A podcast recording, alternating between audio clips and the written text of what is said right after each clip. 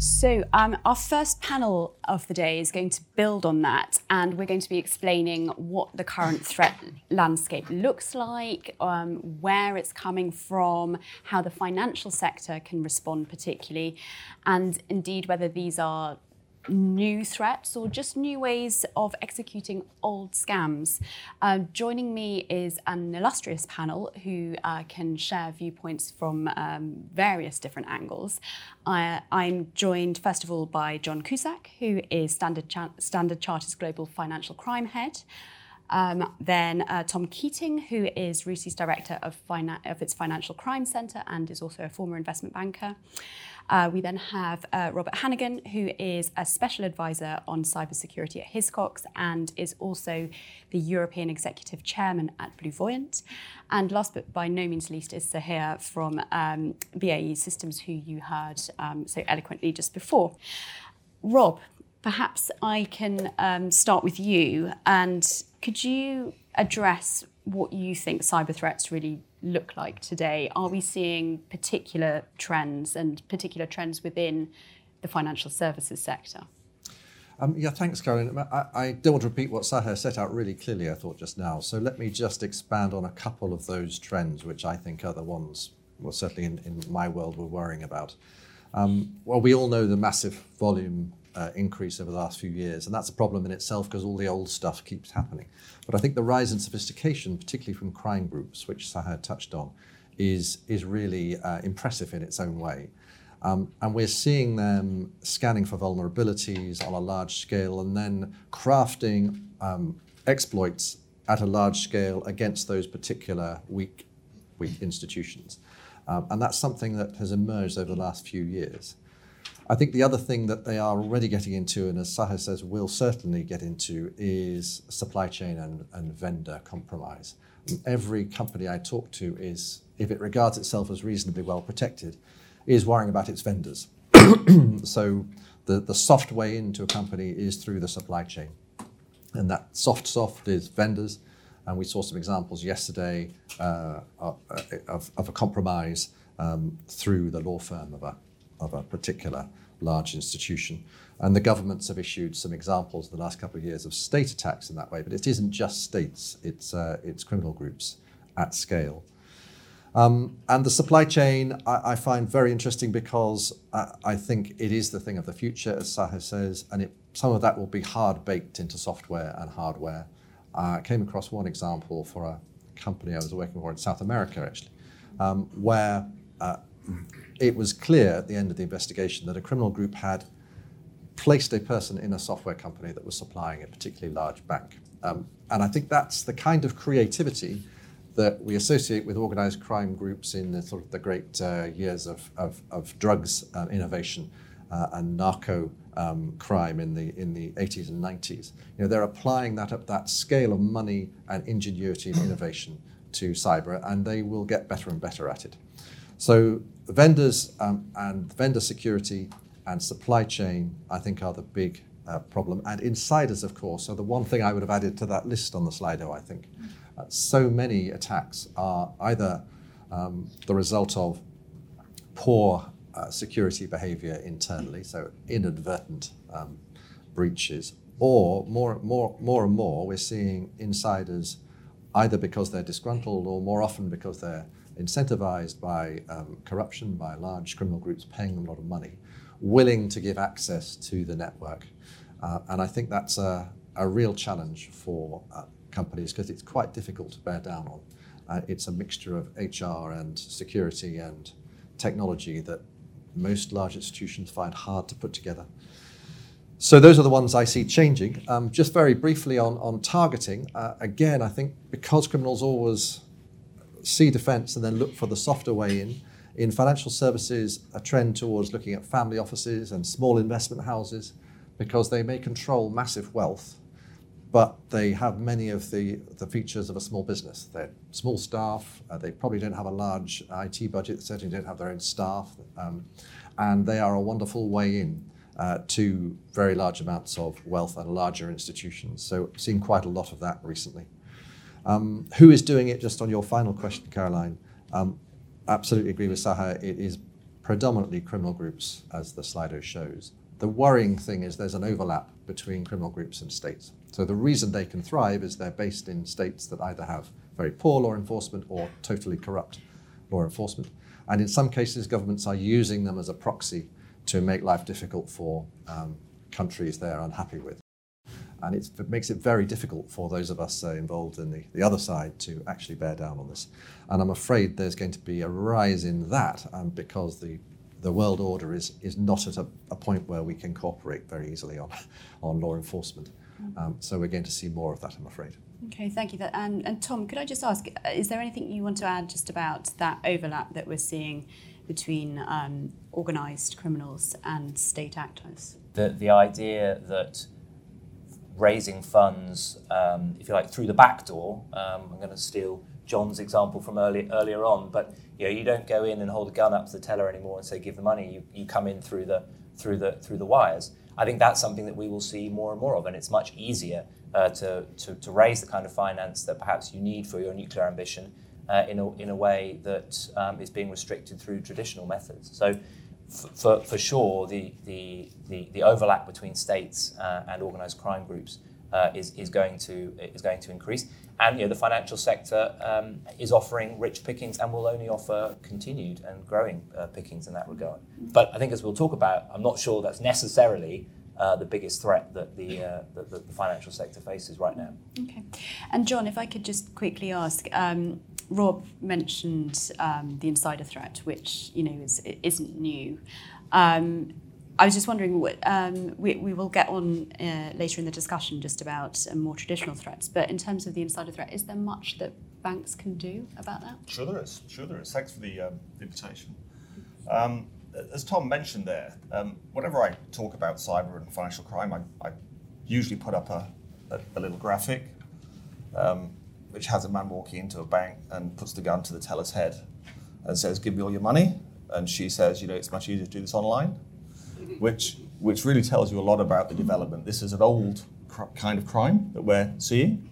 Um, fraud's been around forever and has been a big number in relation to uh, criminals um, uh, interested in it, but it's become much easier in a sense because of the cyber tools that are available and because of the criminal actors who are moving away from traditional or still staying with traditional threats, but moving into and using these tools. And as Rob says, I think the, the connection between state actors, traditional, very wealthy, and successful organized criminal gangs, with now cybercrime as a service and bringing all those three things together uh, should make us all extremely concerned around the future. Um, the capabilities that are being joined together like never before. And, and again, absolutely, the way to get inside organisations to a certain extent is to place people in there or make some people worth their while. So um, yeah, it's a it's a it's a real real problem, a real concern. Okay, um, Saher, you um, gave a fascinating discussion to open the morning. I was just wondering if you might build on that a little bit to talk to the audience just about new threats and techniques and tactics that um, you're, you're seeing. I thought it was really fascinating that you mentioned um, the, the techniques are becoming more aggressive. Um, that uh, scammers are quite willing to sort of break the bank, I think you said, uh, in order to to achieve their aims. Could you could you talk a little bit about that? Sure. Uh, so I think um, in, in, the cases that I discussed and about the particular actors, so this is still an anomaly. This wouldn't be the norm. Um, this is a state actor uh, that has branched into criminal operations um, beyond espionage, which isn't something we've seen necessarily from other ones. Uh, there are criminals uh, who have uh, who are kind of high end and more sophisticated, uh, but generally they'll tend to be uh, using kind of the age old techniques. phishing still still effective, been around forever. Um, and so, and, and again, um, kind of beyond the traditional means of, of crime, uh, when you're looking at cybercrime, uh, a lot of the reasons for this, you know, plausible deniability, but also the scale that you can kind of reach with these kind of, you could spend out a mass mass phishing email and, and scam hundreds and hundreds of people. Um, and uh, what the other thing that I would um, uh, mention is that the accessibility and kind of availability of the tools and techniques um, to carry out these attacks is, has proliferated so much. So whether that's on uh, online um, and as they were saying, uh, selling uh, these uh, kind of uh, tools or, or um, kind of techniques as a service um, and hiring kind of malicious hackers to carry out the attacks um, for you. Uh, but these kind of uh, these kind of tactics are very very much um, public and available, and if you look for them, you'll find them.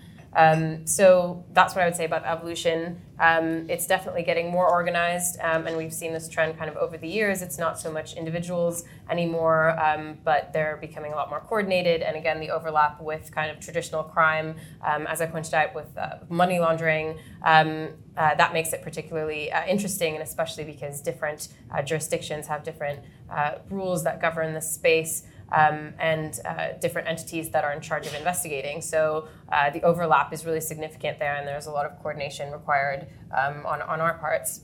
Okay, and Tommy, you wanted to come in. Yeah, I was just going to say, I think it's important to distinguish between the financial sector uh, as a victim, the hacking of ATMs, uh, and the stuff that we were hearing about earlier on, but also the, the financial sector as a facilitator, as you know, the, the launderer of the proceeds um, of these uh, of, of these these crimes.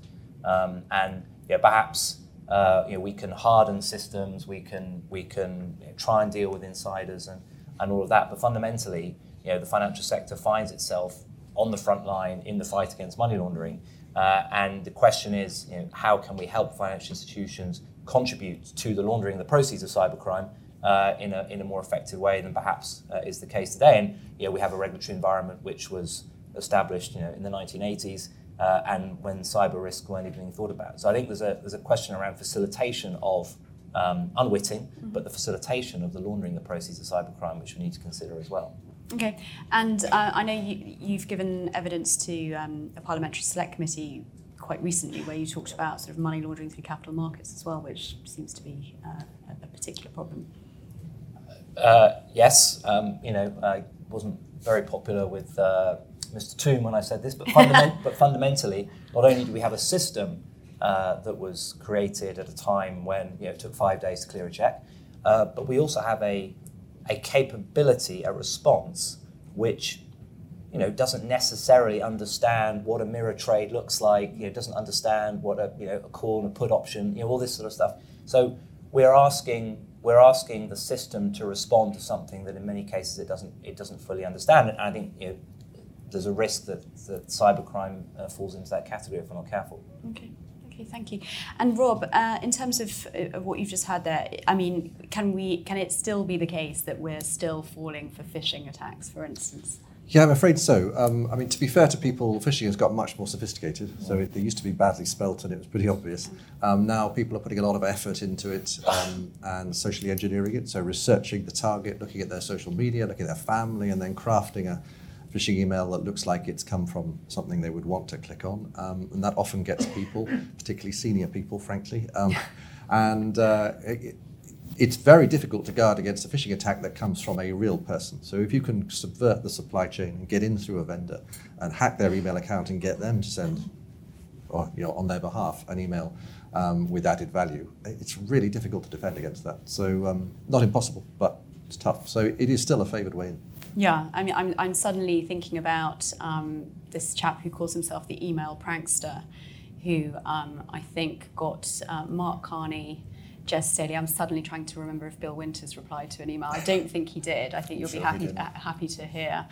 Um, but it, it, sort of illuminated, although he, he was doing it more for, I think, publicity, it also illuminated that CEOs um, perhaps. Mm are uh, the, the most high profile people that need training in this regard. But I mean, how do you how do you approach that at Standard Chartered? So actually, it's it's very interesting. So I don't think Bill did reply. No, I didn't. Uh, Bill, um, Bill, like all of us, eighty thousand employees get tested. Actually, we have a, a cybersecurity department that tries to trick us into phishing. Yeah. Um, so we get regularly sent by our own internal people really highly um, engineered, interesting links, and whenever we do, we have to go back to school. So we all get a report on all of us as to whether or not we hit these. And if we do, and we get an increasingly smaller number of people that are hitting these, even these really interesting ones. So, so we get tested and uh, we have to pass our tests. So we're all aware of it. Uh, when people fall foul of it, then they have to go back to school and learn even more. Excellent. Um, we've been hearing so far um, this morning uh, about uh, cyber attacks, cybersecurity, possibly the new threats, but is it fair to say that the, the old threats are just as prominent and just as worrisome for someone in your position? Yeah, absolutely, absolutely. I mean, obviously, uh, you know, these days, cyber, blockchain, um, uh, virtual currency, unless you put those on the um, agenda, then you know sometimes people don't report it, right? But there's a lot of other things that are still really important that are out there. Fighting financial crime. Financial crime is probably the tenth largest industry in the world. It's probably the most profitable, the most profitable, with a 0.02% tax rate, uh, which is pretty low tax rate. That's a collection or cleanup rate at best that there is. If you think about going back five, ten years, the top five acquisitive crimes, about $2 trillion worth of proceeds. All these numbers are, are not accurate, but they're as close as we know to being accurate.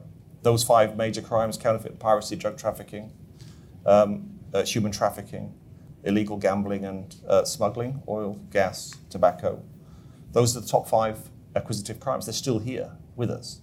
Um, but increasingly, you have this, this fraud and cybercrime, which has joined that list. So those classic ones are still there, uh, but cybercrime is right up there. New numbers on cybercrime, what is it, six, 600 billion a year?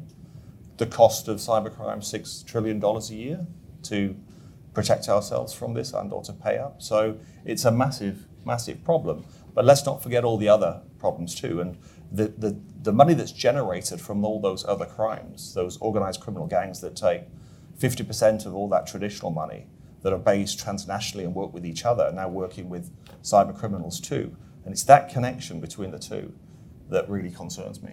Mm. Um, and state actors coming and getting involved in that. We haven't won the battle against traditional financial crime, and we're not winning the battle against the future financial crime. Uh, there are better ways of doing it than we're doing now. Working individually in a bank is one thing.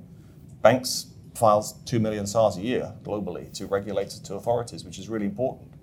But a SAR after the event is not going to help you if you've been defrauded out of your bank accounts way too late. So the old ways of responding to fighting financial crime need to be revised um, and quickly revised in order to be able to combat the new types of threats. Do you think the SARS regime is fit for purpose?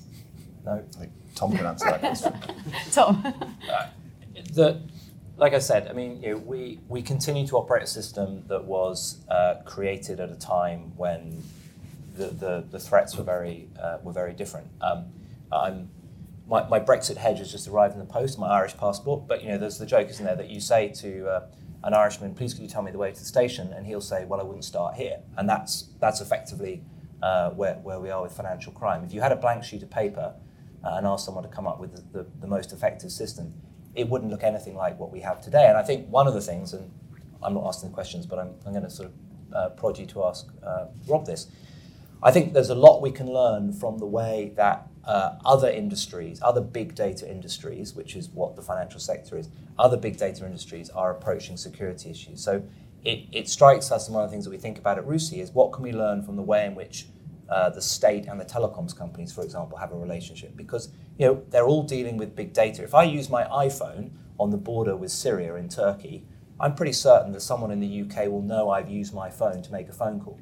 If I do a banking transaction, we're relying on my bank reporting to the National Crime Agency or to the FIU that Tom Keatinge has made a transaction in uh, in, in Gaziantep or somewhere like that. So I, I just think that the, the, somebody needs to be brave enough to take the system and say, look, yeah, this simply isn't working, and nibbling at the edges is moving deck chairs on deck chairs on the Titanic, and someone needs to have the chutzpah to get up and, and do that. Mm. Rob, do you want to come in?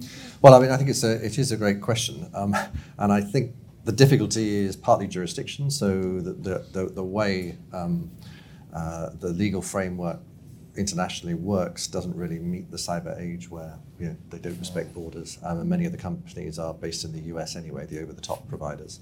Um, it takes uh, agreement really between companies and governments, and there are big privacy and civil liberties um, considerations which uh, excite some countries more than others, probably less so here. Um, so it's not straightforward. I think UK governments trying some experiments on what we call active cyber defense at scale for the whole country and starting with government. That's going really well. But to be really effective, you'd need to do that on an international scale, and that could take a while, I think. Mm, okay. Um, we're talking about uh, borders, and as it's September 2018 and you're at the FT, uh, there's only so long we can go before we mention Brexit.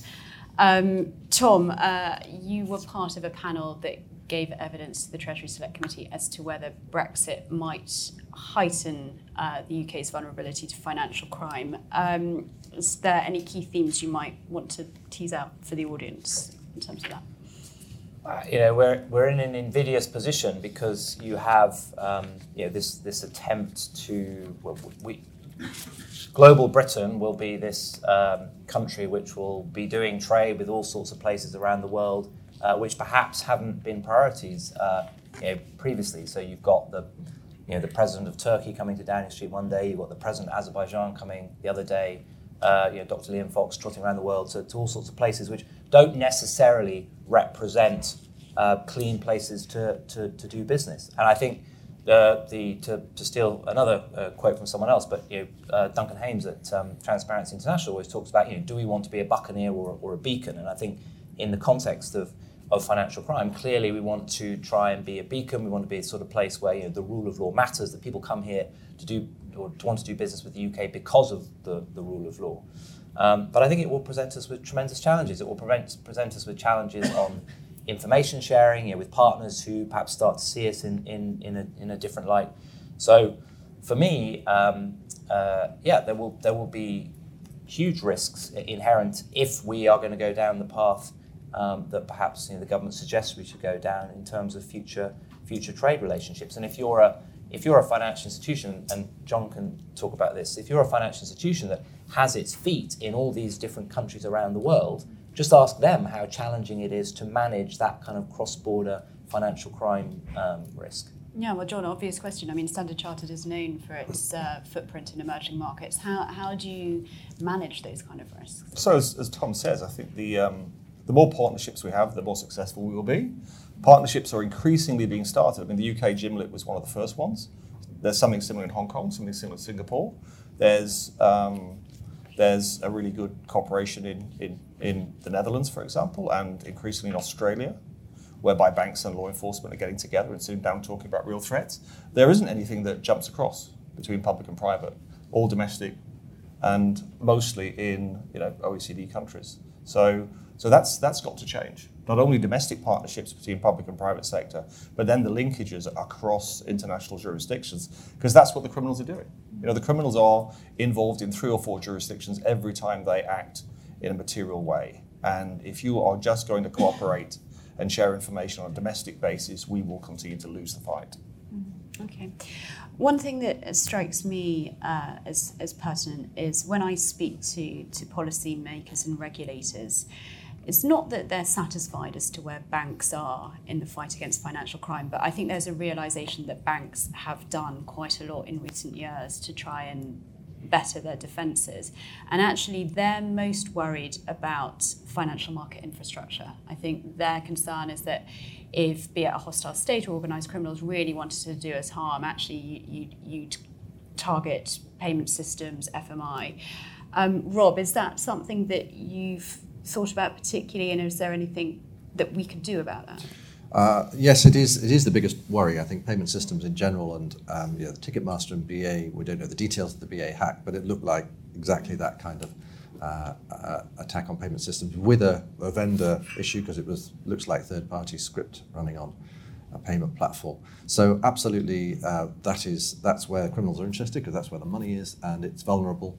Uh, the other thing I'd add in, just to be really gloomy, is that we see the early early signs of people corrupting data or putting out false data to manipulate uh, the market.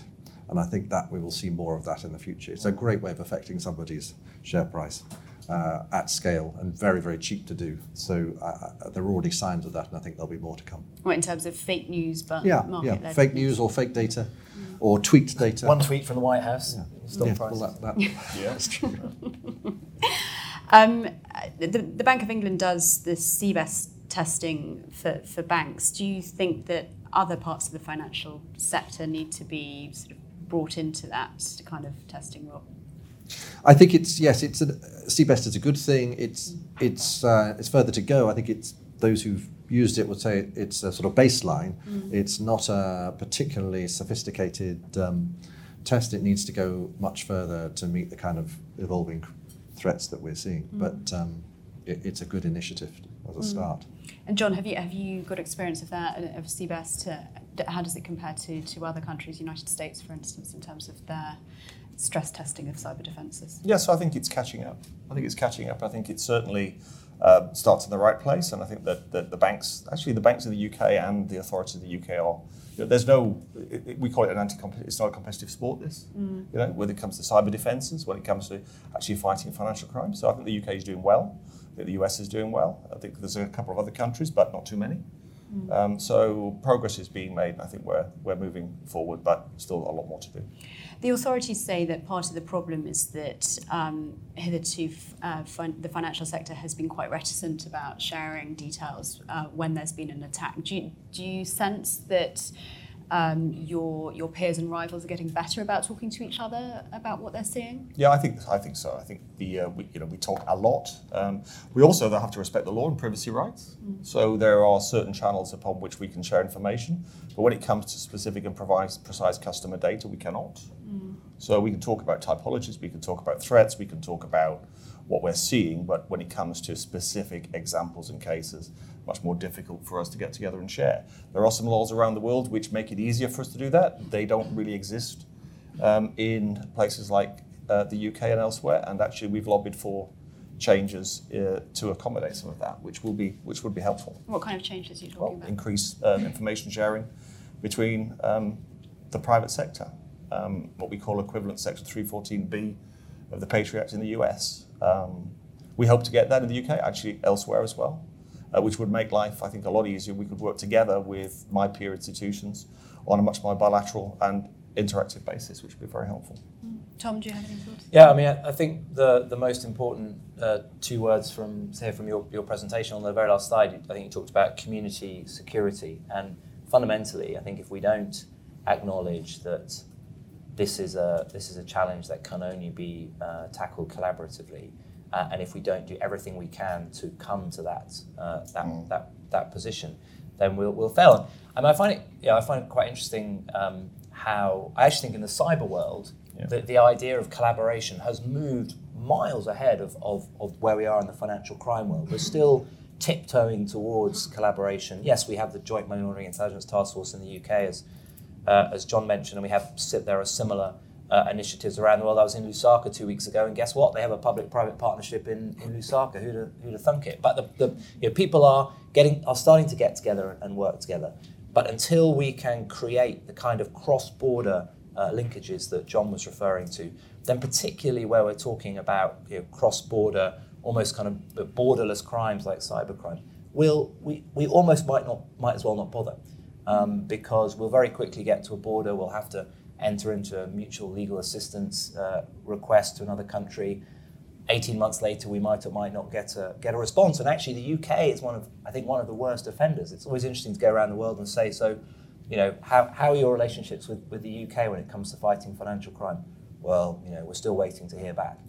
Um, so the, the, the, the inability, um, for, for, all the, for all the reasons that, that Rob mentioned, but the inability to make this a cohesive response means that, you know, we, we, we, we basically will, will fail. Okay. Okay. So we've heard a lot of doom and gloom uh, in the nicest possible way. What can be done? Um, perhaps I can ask each of you um, if you could wave a magic wand, three remedies that um, government policymakers or whoever should be should be thinking about right now. Sure. So I think I, I've mentioned them really. So we've got to modernise the fight against financial crime. Right. This is not 1986 when we invented this stuff. This is now 2018. So we have a lot of capability. We have a huge amount of resources that we throw at this already. So let's utilize all of that and let's modernize significantly, reflecting the things we've said. Uh, we need to have international cooperation. We need public-private partnerships. We need to employ and deploy RegTech uh, smartly into our programs, and we need to um, to quote somebody else's phrase, we need to fight financial crime um, uh, as if it's not running a restaurant for the benefit of the health inspector, but for the diner. Right? The diner is law enforcement, and they need to tell us what they want, and they need to do things with it that is really productive, so that we can have a much more effective fight against financial crime. Thank you. Tom? Uh, leadership, ownership, and prioritisation. You know, the UK's um, uh, mutual, value, mutual valuation by the Financial Action Task Force will be published in late November, early December, um, and I, you know, one of the one of the things that I, I suspect we will we will discover is that you know, fighting financial crime, whatever the government might say, however many times it might say, the UK will be a host, hostile place. Mm. I noticed the, you know, the FT reported that uh, you know, Theresa May had said on the way to New York yesterday that the threat of a crackdown on financial crime was having an impact. Well, why, why didn't we crack down on it rather than just threatening to crack down on it? Um, I think, but ownership to me is, is very important. We have a we have a minister who is the minister for security and financial crime. Yeah. Well, you know, when people are being poisoned on the streets of my hometown, um, you know, not surprisingly, his priority is this, is security. It's mm. counterterrorism, and with the best will in the world, you can't I don't think, address financial crime as a part time adjunct job. So, ownership, someone who gets up every morning and thinks, you know, I, my responsibility today is only fighting financial crime. That is what I will be judged on, and that is what I care about seven days a, a week. And then, and then, as I say, prioritization. Mm. Um, if we don't prioritize this, uh, if we don't get up some momentum uh, in tackling financial crime from wherever it comes, then it'll just be a stop-start game uh, and we, we will we'll make no progress. Um, before I bring Robin Saher in, I just want to touch on um, Salisbury. Um, it seems in the last few months there have been a sort of wave of initiatives and announcements around um, financial crime, particularly money laundering, for instance. And that, that seems to be since the Salisbury attack, because uh, I think Boris Johnson sort of quite explicitly said we want to hit Russians in the pocket, and the UK whilst it's still part of the EU, you can't impose unilateral economic sanctions. Do you get the sense that this actually might be a game changer, that, that it's, I, it's being tackled for geopolitical yeah, reasons? Yeah, I mean, look, I, I, I hope, I hope, I hope it is. Where the, obviously the government is rethinking or is re-looking at the whole investor visa issue. You know, Abramovich, you know, is, is living somewhere not here. Uh, that's a very kind of public example of, of, uh, of, of that. I think the challenge that we face uh, and, and, and not to not to put, put everything at the door of the you know, current administration. The challenge we face is that for very many years we didn't do anything. Mm-hmm. So you know, David Cameron famously said the UK benefits from over-regulation elsewhere in the world. Well, you know, yes, and so we, we found ourselves as a as a taker of, of all this kind, all this money. It's very difficult to reverse 20 years of, of, of policy. So what do we do now? To try and kind of move forward in a more in, in a more positive way. Um, lots of talk about unexplained wealth orders. I know they're difficult, they're challenging for the NCA, um, but it will be good to see you know, more use of those kinds of new those those new uh, those new techniques. So I hope that in five years' time we'll look back and go, 2018 was a turning point. We all feel much better about the way in which the UK is fighting um, financial crime. Um, but again, if it doesn't continue to be prioritised as a threat, then in five years' time we'll say, well, you know, was a, there was a bit of a blip in 2018, but you know, back to business as usual. Okay, thank you. And uh, Rob, any uh, your three top things? Well, just on that, I, I, would say I think what U.S. Treasury has done on Russia has been more effective than anything that's happened here. So, which is which is almost embarrassing, um, given that the crime was here. But uh, on the question, I agree with John. I mean, I think the problem for me is that financial crime is digitizing, um, but it's doing it quicker, faster, in a more agile way than we are. So we're, we're struggling to keep up. And um, there are a couple of things we need to do, some that have already been set out. Uh, one is about international sharing and cooperation and public and private. Uh, we also need to bake in security by default into uh, software and hardware. Some of that will probably need regulation, maybe EU regulation. Um, and, but I'm not a huge fan of regulation. But I think in this, this case, I'm not sure there's any alternative because we're going to be uh, expanding this attack surface in the next couple of years, particularly through Internet of Things, a massive number of processors mm. coming on that have no security at all. Um, so that's a, a, something we could get right. We could not repeat the mistakes we made 15 years ago. Okay, and so in terms of the, the, the techniques that you laid out, are there any easy remedies that you can see, or are there three things that companies can think about? Oh, I don't know if I have top three um, on the spot, but what I would say is I am a bit biased, and I'll say that um, to improve the defensive side, you do have to look at the offensive side. So, uh, which is basically what I do and we do. Um, but it kind of comes back to um, what Rob was saying about intelligence-led approaches. So uh, studying the attackers and how they operate and, and what they what kind of tools they use um, is really going to give you the insight um, and, and let you know their motivation and their capability. Many of these actors operate in the same way that even my team does. They have analysts, they have developers, they have managers, and when you uh, kind of dig into that a bit more and find out their roles or their personas, um, it, it, can tell you a lot about the, the way that they're going to conduct their operations. So what I would say is that you, you kind of have to think like the attacker, um, and uh, that will give you a lot more insight into, into how to kind of combat um, those threats. Great. Okay. Um, did you have anything? I was going to. So one last thing I was going to yeah. say. We haven't really talked about kind of fintech in terms of the, the new payments uh, mm. systems that are, that are turning up. And I think one of the one of the things we have to make sure, maybe to, to Rob, to your point, is that as these new innovations develop, that they are equally aware of the opportunities that they uh, that they present and, and, and uh, sorry the threats that, that they present or the opportunities for for financial crime. So we should we should encourage that those developments, but I think we need to make sure that that sector is as aware of the risks that mm-hmm. they present uh, as the traditional sector. Absolutely. Okay. Um, I want to leave a good 10 minutes or so for uh, questions from you all. Um, there is, I think, a roving microphone. So, um, does anyone have any particular questions? Um, we have a lady just here. If you wouldn't mind just introducing yourself when you ask the question. Thanks. Uh, it's Gemma Rogers from FinTrail. Um, to what extent uh, do panel members think that social media uh, is playing a part in the facilitation and propagation of financial crime? So have you have you seen any particular um, events that you've studied that have used social media? Um, off the top of my head, um, uh, it's not really my area. Um, what mm, might be relevant is um, there are groups that we've seen operate um, by kind of setting up, uh, you know, impersonating companies or setting up websites, making job profiles and adverts, and kind of uh, pretending that they sell services. So this kind of stuff proliferates over social media as well, um, though that's not the, not the origin. But um, they're becoming more creative, uh, definitely, um, in how they reach out. Uh, and especially in terms of things like muling, um, that's definitely somewhere where a what now? Oh, money muling. Sorry. Money okay. can you um, can you explain what that so, is? Um, yeah. So when these uh, groups operate, they uh, like I was talking about before, um, to get money out of the system is actually pretty difficult, um, maybe arguably more so than, than the actual intrusions themselves.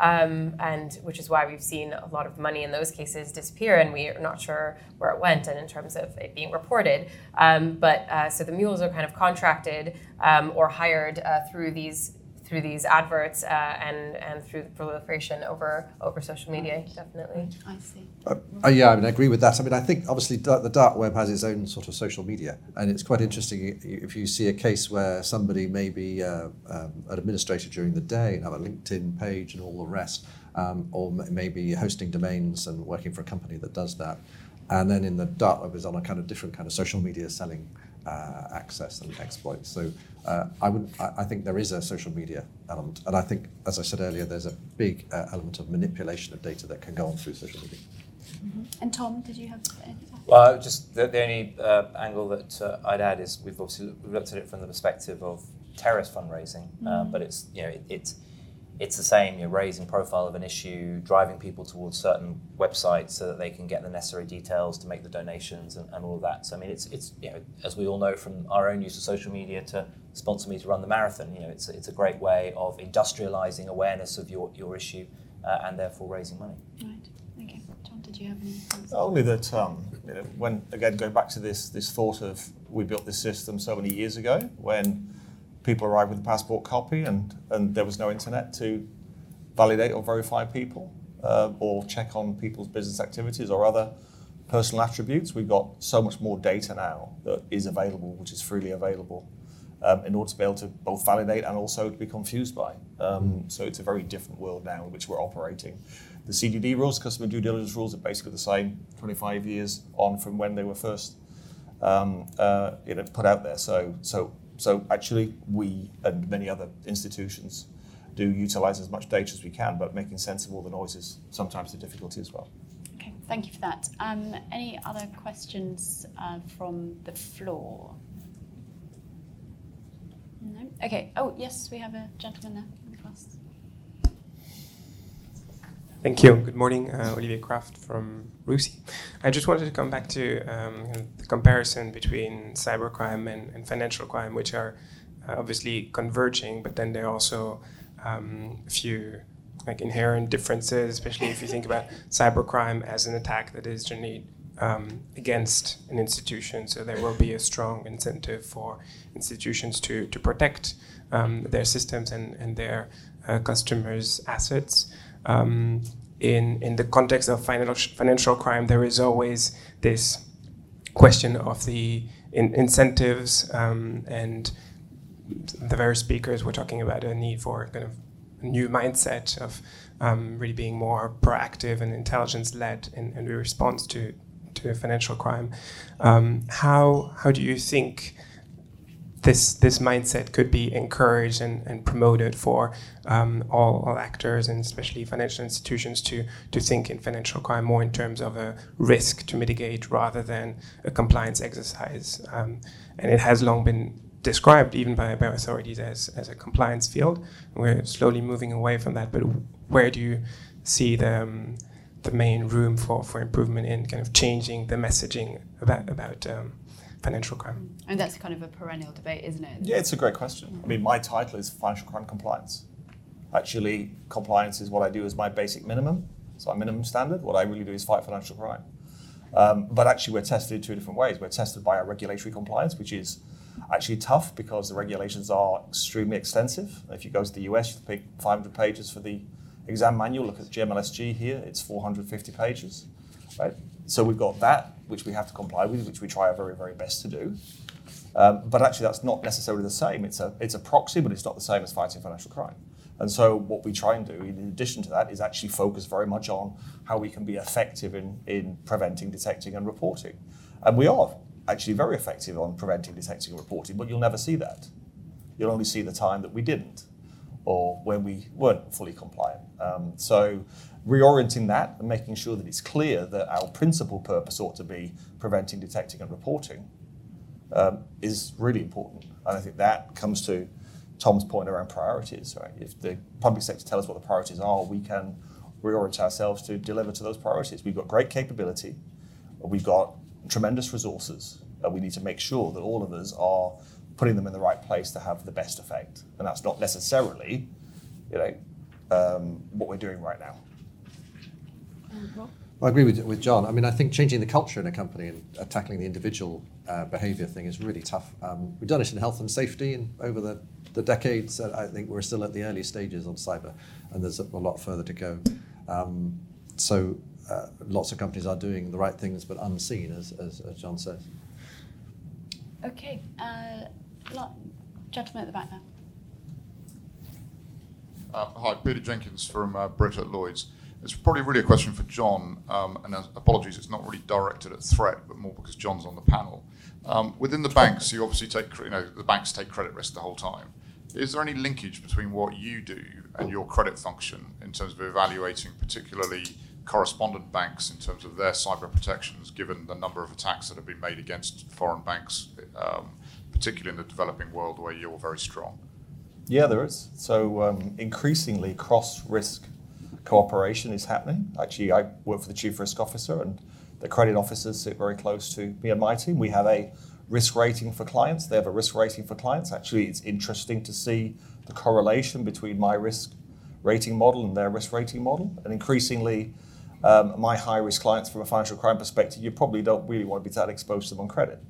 Because actually, you know, when you want to say goodbye, um, you know, you don't want to have to wait five years or try and get your money back. So increasingly there is that. Also, additionally, on our correspondent banking platforms, we are increasingly looking at things like cyber resilience um, in relation to our correspondents, and also things like whether they're making themselves available to crypto exchanges and other modern um, uh, you know, modern players like that as, as producing or introducing an additional risk into the international financial system or into our network. Any other thoughts from the panel on that?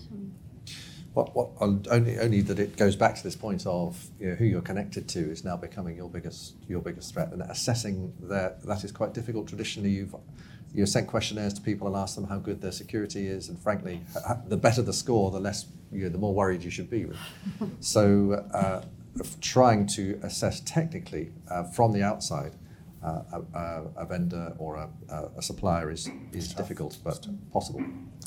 The, that would say I statement of blinding obvious, but the system is only as strong as its weakest link. And mm. it's, it's interesting when you know, we sit here in, in London, you kind of hope that the banks know what they're what they're doing, but you don't have to go very far from here as a financial centre, you know, to find standards which are, you know, frankly, well, they're, they're, they're, they're dreadful. And so what happens, and not to sing the praises of Standard Chartered, but you know, it's up to banks like Standard Chartered to go out to those countries and say, look, these are the kinds of standards that, that we expect. This is how, if we can help you get better, then that's in our interests. So this academy that Standard Chartered runs. Mm. You know, if, if you if we can get you to raise your standards, if we can get you to think about the kinds of risks that we we think about, then the system starts to, to, to get stronger. So it's not just a matter of building a big high wall around yourself. You actually got to help the rest of the system uh, I think, um, as well. Yeah, it's really it's really important. I mean, we come up with a global set of standards which are really hard to comply with,